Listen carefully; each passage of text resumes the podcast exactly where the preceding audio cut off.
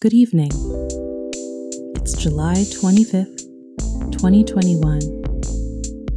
I'm Kim, and the frog of the week is the Darwin's frog. The name Darwin's frog may refer to a family of frogs known as Rhinodermatidae, or a species of frog within that family.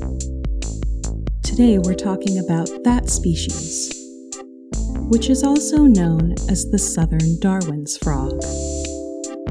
This frog lives in forest streams of Chile and Argentina and is named after, you guessed it, Charles Darwin. Females are typically brown, while males can be brown or green.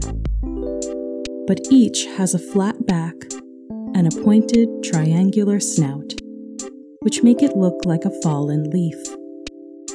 Very useful for avoiding predators. Female Darwin's frogs lay their eggs on the forest floor. The male will then guard them for up to four weeks and then swallow them. Oh, sorry, he doesn't actually swallow them. He just holds them in his vocal sac to keep them safe. There, they will hatch and undergo metamorphosis until finally they're ready to take their first hops into the world. The call of the Darwin frog is a high pitched peep.